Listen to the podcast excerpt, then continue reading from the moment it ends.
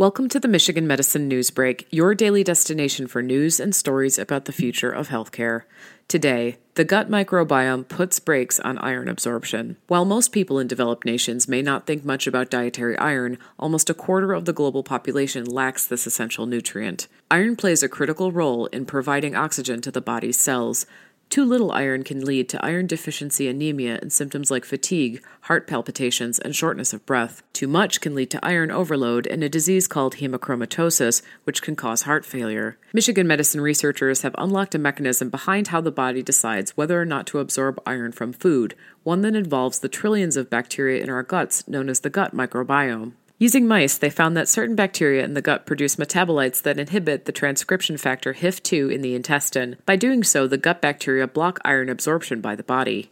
Without the gut bacteria there to dial back iron absorption, the body's systems for taking iron in were turned all the way up.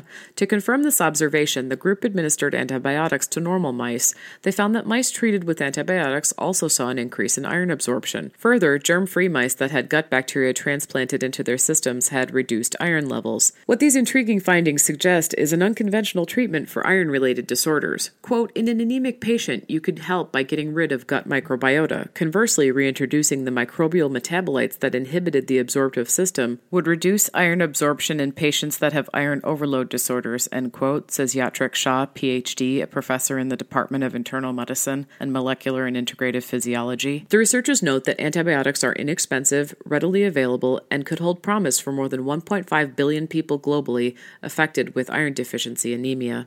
Furthermore, they note that there are gut-specific antibiotics, reducing the risk of antibiotic resistance, and can be administered to lower, but not completely eliminate, beneficial gut microbiota. For more on this story and others like it, please visit w w w dot u of m health dot org forward slash health blogs.